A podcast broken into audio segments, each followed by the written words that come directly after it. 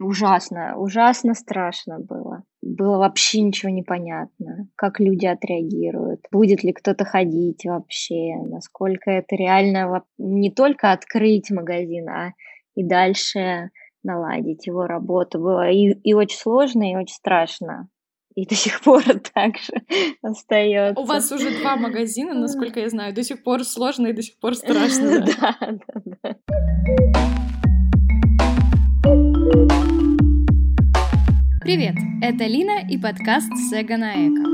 Сегодня вы узнаете, что такое Zero Waste, как открыть магазин такого формата, а главное зачем. Для того, чтобы разобраться в этих вопросах, я пригласила двух предпринимательниц. Ларису Петракову, которая два года назад открыла первый Zero Waste магазин в Москве, и Таню Анисимову, которая всего лишь неделю назад открылась в Калининграде. Привет, Лариса. Привет, Лина. Лариса, давай начнем с базы. Что такое Zero Waste? Ну, Zero Waste на самом деле очень простая концепция. Это когда у тебя дома просто не образуется мусора. Вот и все. Ну, заключается в том, что ты думаешь не о том, как переработать мусор, который у тебя уже образовался дома, а думаешь скорее о том, как э, не принести домой этот мусор, то есть изначально, чтобы он просто не появился в доме. Вот, и, конечно, там много всего интересного в этой концепции. Можно каждую часть жизни рассмотреть отдельно, да, и увидеть, где мусор образуется, и попытаться как-то его убрать. Магазин — это место, откуда мы приносим наш потенциальный мусор будущий. Почему Zero Waste магазин нам помогает? Ну, потому что, да, мы для жизни используем какие-то вещи. Да, это может быть как еда, так и не еда. И мы привыкли к тому, что все продается в упаковке. Особенно это касается еды. Вся еда продается в пластике, в одноразовом, и очень сложно найти что-то без упаковки, да, купить свою тару. И поэтому, ну, я когда начала жить вообще вот так, пытаясь э, сократить у себя дома мусор, я поняла, что это сложно найти товары, которые тебе нужны, к которым ты привык, как бы, ну, обычные там макароны какие-то. Довольно сложно найти. Можно было, конечно, но приходилось ездить там в разные места, занимало очень много времени. И э, я поняла, что магазин должен помогать людям все-таки в желании вот в этом сокращать отходы. Поэтому, да, магазины достаточно большая часть такая, которые должны тоже обращать на это внимание помогать людям а, жить как бы с меньшим количеством мусора. То есть э, эта идея создания магазинов такого формата пришла из личного интереса, из личной потребности, правильно я поняла? Ну да, мне, мне прям вот не хватало такого магазина. Я поняла, что я бы туда ездила, там, если бы он был там далеко где-то, да, раз в какое-то время я бы туда ездила. И э, мне самой вот не хватало. И сейчас тоже как бы этот магазин есть, мне стало легче намного, но я понимаю, что еще не все потребности он перекрывает, поэтому есть куда стремиться еще. Вот это все как бы на своем опыте. Ну, то есть вы были первые, и по факту вы саму концепцию формировали самостоятельно, или вы где-то вдохновлялись, например, западными примерами, или откуда вообще возникла идея? Вообще я видела, что есть такие магазины, например, в Канаде, в Европе, во Франции много таких магазинов, и я перед открытием была в одном магазине в Англии, таком. Но в целом, конечно, да, я смотрела, как они выглядят, там, что они продают, как они продают, но ассортимент под свои запросы формировала все равно.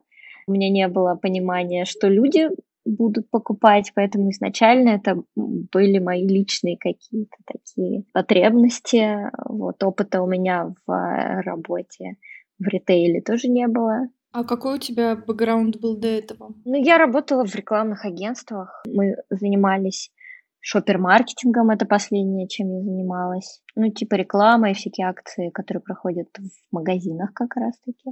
А потом я долгое время была с детьми маленькими дома и уже поняла, что дети подросли, пошли в садик, в школу, и я думала уже, что мне как-то надо тоже себя чем-то занять, искала работу и в процессе как-то вот... Сама себе организовала рабочее место. Точно, да, да. Но не было страшно начинать то, во-первых, что еще никто не делал, а во-вторых, в той отрасли, в которой ты не специалист. Ужасно, ужасно страшно было. Было вообще ничего непонятно, как люди отреагируют, будет ли кто-то ходить вообще, насколько это реально не только открыть магазин, а и дальше наладить его работу. Было и, и очень сложно, и очень страшно. И до сих пор так же остается. У вас уже два магазина, насколько я знаю. До сих пор сложно и до сих пор страшно. Да, да, да. А какие трудности были? Ну, много. Просто я сейчас, когда там в обычный даже магазин захожу, думаю все время, что как же им легко. Купил эти упаковочки, поставил на полку, и все. В общем, ничего больше не надо делать. Но трудностей было много. На, надо было найти поставщиков, потому что у нас вообще никто не понимал, что это такое. Надо было найти товары, они, которые не относятся к еде, а, которые заменяют там, например, одноразовые или заменяют то, что не перерабатывается. Не было таких производителей у нас. Было непонятно, как, когда уже магазин открыли, там, ну, начать с того, что по нормам там не все понятно до сих пор. Хотя в целом мы не нарушаем никакие нормы, но есть какие-то вещи не прописанные четко.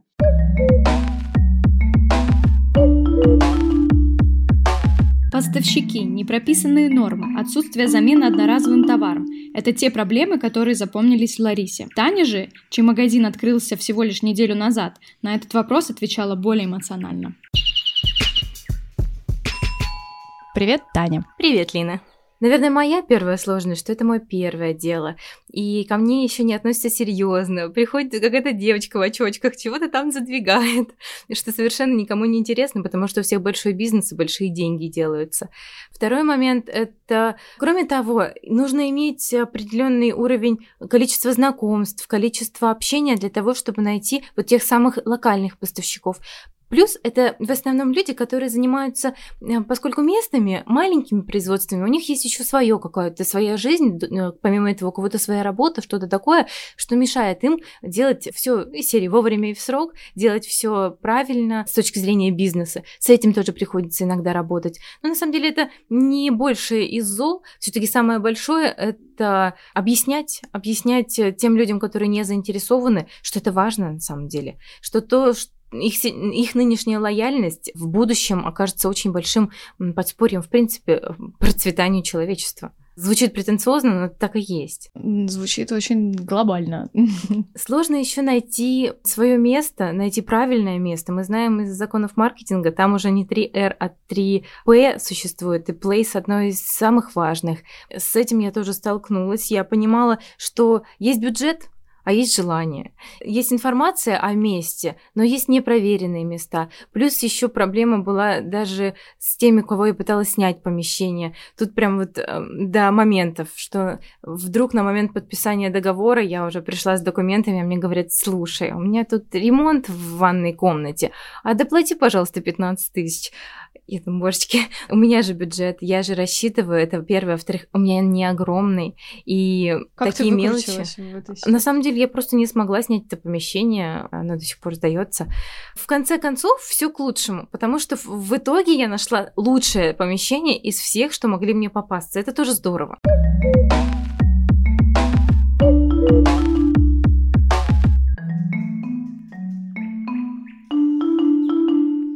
Таня, Приготовься дать 5 советов предпринимателям, как сделать их магазины больше Zero Waste. На помощь приходят вот эти самые R. А, в первую очередь... А что нужно... это за R? Концепция с пятью уже, а, может быть, и более R была придумана B.A. Джонсон. Они, я думаю, что вот все слушающие, многие слушающие слышали, знают, поскольку она выпускает А книги. если не знают, то я дам ссылку в описании к подкасту. Mm. Так вот, она дает несколько слов, которые определяют то, как должен вести свой быт, жизнь человек, чтобы оставлять минимум мусора, поскольку сама она, руководствуясь именно этой концепцией, не оставляет мусор. Так вот, э, первая из них reduce, сократи, то есть максимально отказаться от ненужного, максимально сократить свое потребление. Второе, reuse, переиспользуй, то есть все, что мы имеем вокруг, мы можем использовать не один раз. Или лучше отдать предпочтение тому, э, что можно использовать несколько раз, нежели одноразовым вещам. После этого идет слово recycle. Recycle предполагает, что все, что ты имеешь вокруг, может превратиться из мусора во вторсырье и использоваться еще тоже много раз, даже если оно на первый взгляд казалось одноразовым. Роуд, роуд это скорее такое что-то особенное для наших э, людей, для русских людей. Компостирование кажется чем-то таким неприятным, процесс этот необычный, но он тоже правильный. Все, что мы производим органического, если это не отправлять правильно в правильный компост, оно оказывается в мусорной яме и потом выпускает пары метана, что не очень хорошо. Я сама из э, Кемеровской области, и там не понаслышке мы знаем, что такое метан и как он опасен. Насчет и... компостной ямы я вырыла своими маленькими ручками в ближайшем лесу компостную яму. Прекрасно справляюсь с органическими отходами угу. сейчас.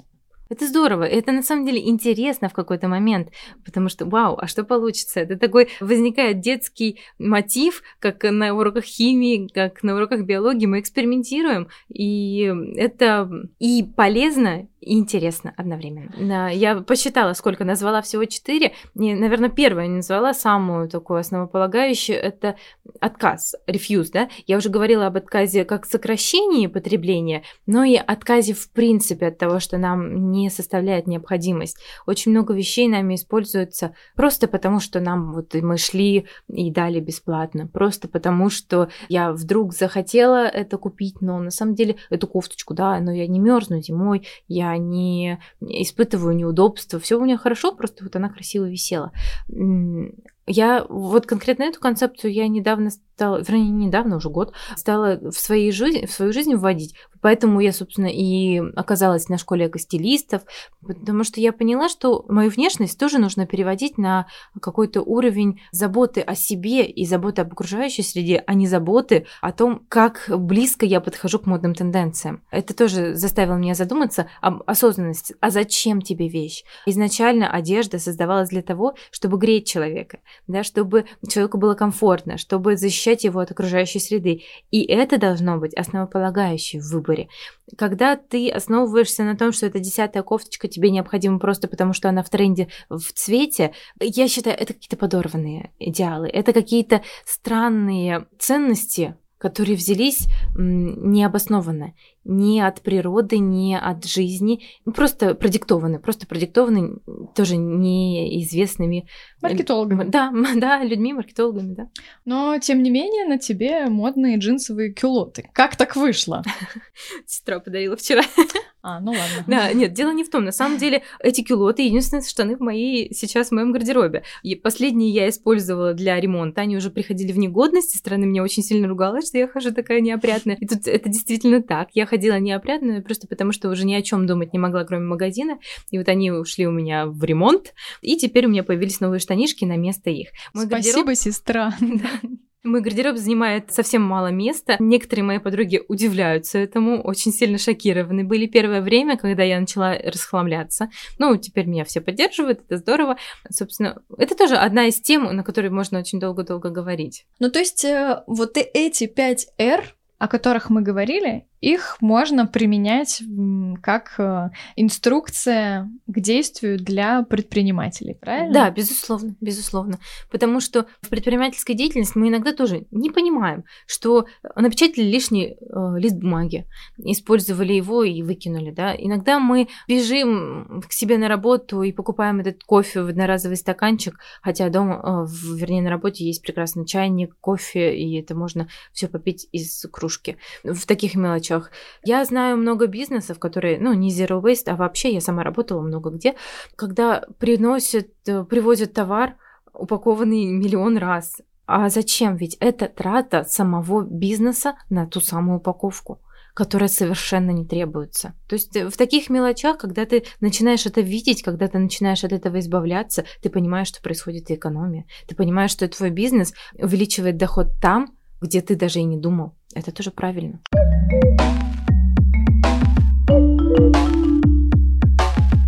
Ну, у вас очень развитый Инстаграм-аккаунт. Вы несете через него просветительскую функцию и гостей привлекаете, но как бы вот это один канал э, привлечения. Как вообще люди о вас узнают, как вас э, находят? Ты как э, все равно человек из пиара, из рекламы, наверное, э, эту тему как-то тоже прорабатывала. Ну, в основном, э, конечно, наш главный канал это Инстаграм, он прям пока что главный у нас. И нам очень повезло, наверное, что когда магазин открылся, про нас очень многие написали в прессе, а, снимали передачи на телевидении. То есть про нас действительно было много рассказано. Мы в это не вкладывали никакие деньги. И это нам прям сильно помогло. Плюс у нас есть а, такое дружественное нам рекламное агентство – которая тоже хочет делать какие-то добрые дела. И они, э, вот мы с ними делаем какие-то акции. В прошлом году это была акция «Фружба». Мы думали, как э, широкой публике, которая еще не задумалась вообще о проблеме отходов, как рассказать о том, что вот проблема существует, как и что ее можно решать самим. И мы решили сделать такую акцию. Она не рекламировала нас напрямую, а больше рекламировала концепцию Zero Waste. Мы рассказывали, что, например, когда вы покупаете мандарины и яблоки, не кладите их в разные пакеты, а хотя бы в один положите. Вот это такой как бы самый легкий шаг для людей, когда можно ну, хотя, хотя бы на один пакетик сократить а, вот этот мусор. Да, получается, э, легкое внедрение привычек. Не полный отказ, а постепенно ты просто сокращаешь количество. Да, конечно. Ну и в целом весь Zero Waste э, не надо воспринимать э, как-то вот так, такой призыв к моментальному какому-то действию и переходу прям резко на ноль. Во-первых, Zero Waste это не прям ноль отходов, это стремление к нулю отходов. Да? Чем медленнее, как мне кажется, да, чем медленнее переходить на это, тем на дольше останется это привычкой, даже не привычка, а образ жизни как бы просто поменяется. Потому что если по частям подходить к процессу, начать с чего-то одного, например, там заменить бутылку для воды одноразовую на многоразовую, и через какое-то время, когда уже ты привык к этой именно привычке, ну, ввести какую-то новую, да, тогда это просто на долгое время останется с тобой.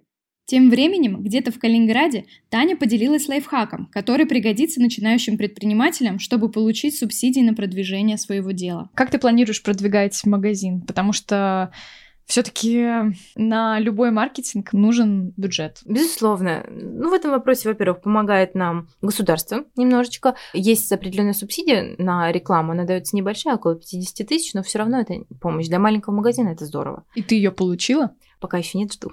О, то есть ты ее получишь? Да. Что нужно сделать, чтобы получить субсидию от государства на продвижение? На самом деле нужно просто открыть ИП и зарегистрироваться в налоговой. Этого достаточно.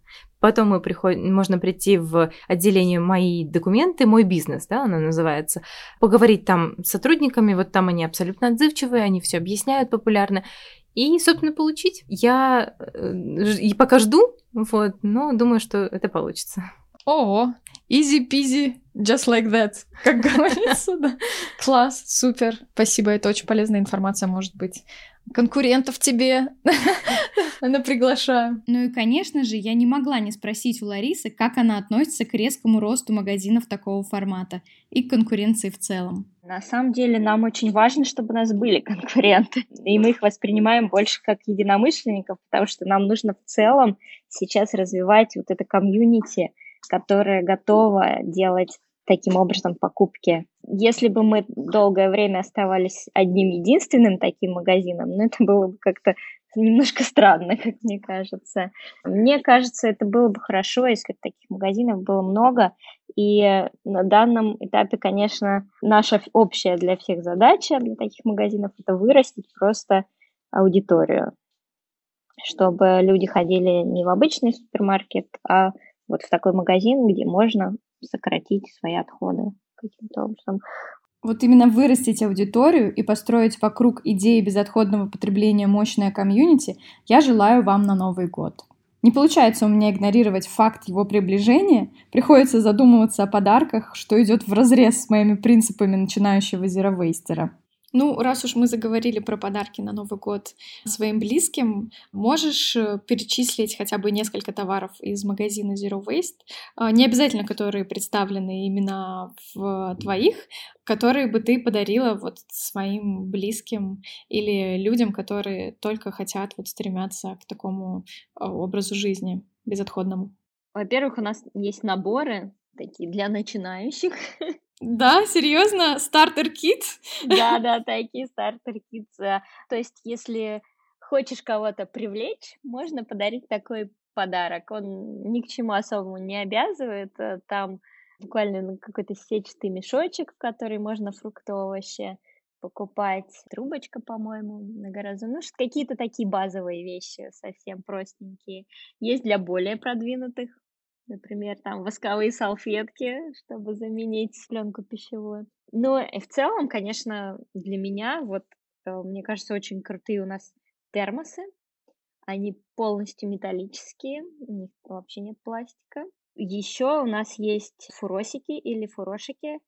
Это такие салфетки, полотенчики, в которые можно очень красиво заворачивать подарки. И это будет многоразовая такая упаковка.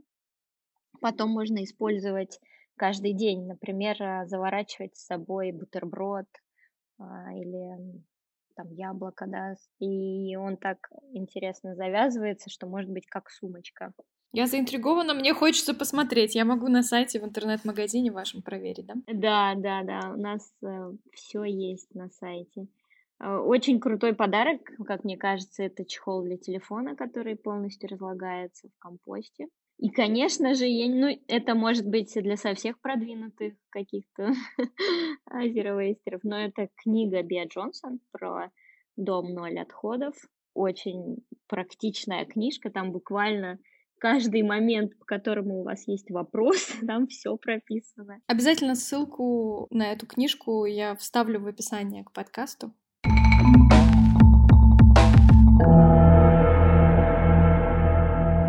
Итого, резюмируя все вышесказанное, Лариса, что вы, как самый первый и, наверное, самый большой магазин формата Zero Waste в России, могли бы посоветовать начинающим предпринимателям в этой области? Я бы посоветовала начинающим в первую очередь прочитать книжку Биа Джонсон. Там все очень а, подробно написано и становится очень все понятно а, после ее книжки по тому, как бы, что делать и что нужно для магазина в том числе.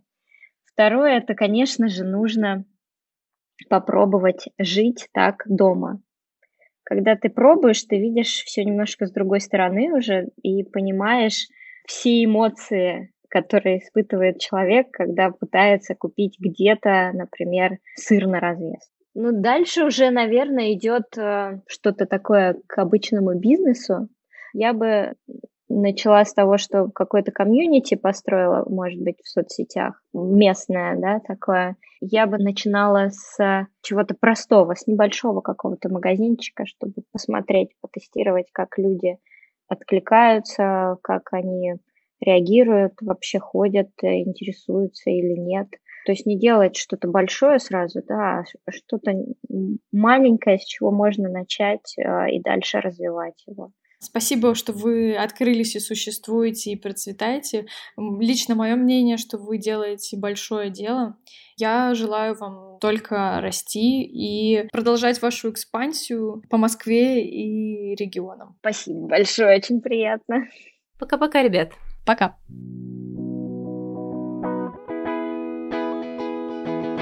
Все ссылки на организации, которые мы сегодня так или иначе упоминали, вы найдете в описании к этому подкасту. Спасибо, что были сегодня со мной. Не забывайте подписываться на подкаст Сега на Эко, рассказывайте о нем друзьям. Дальше будет только интереснее.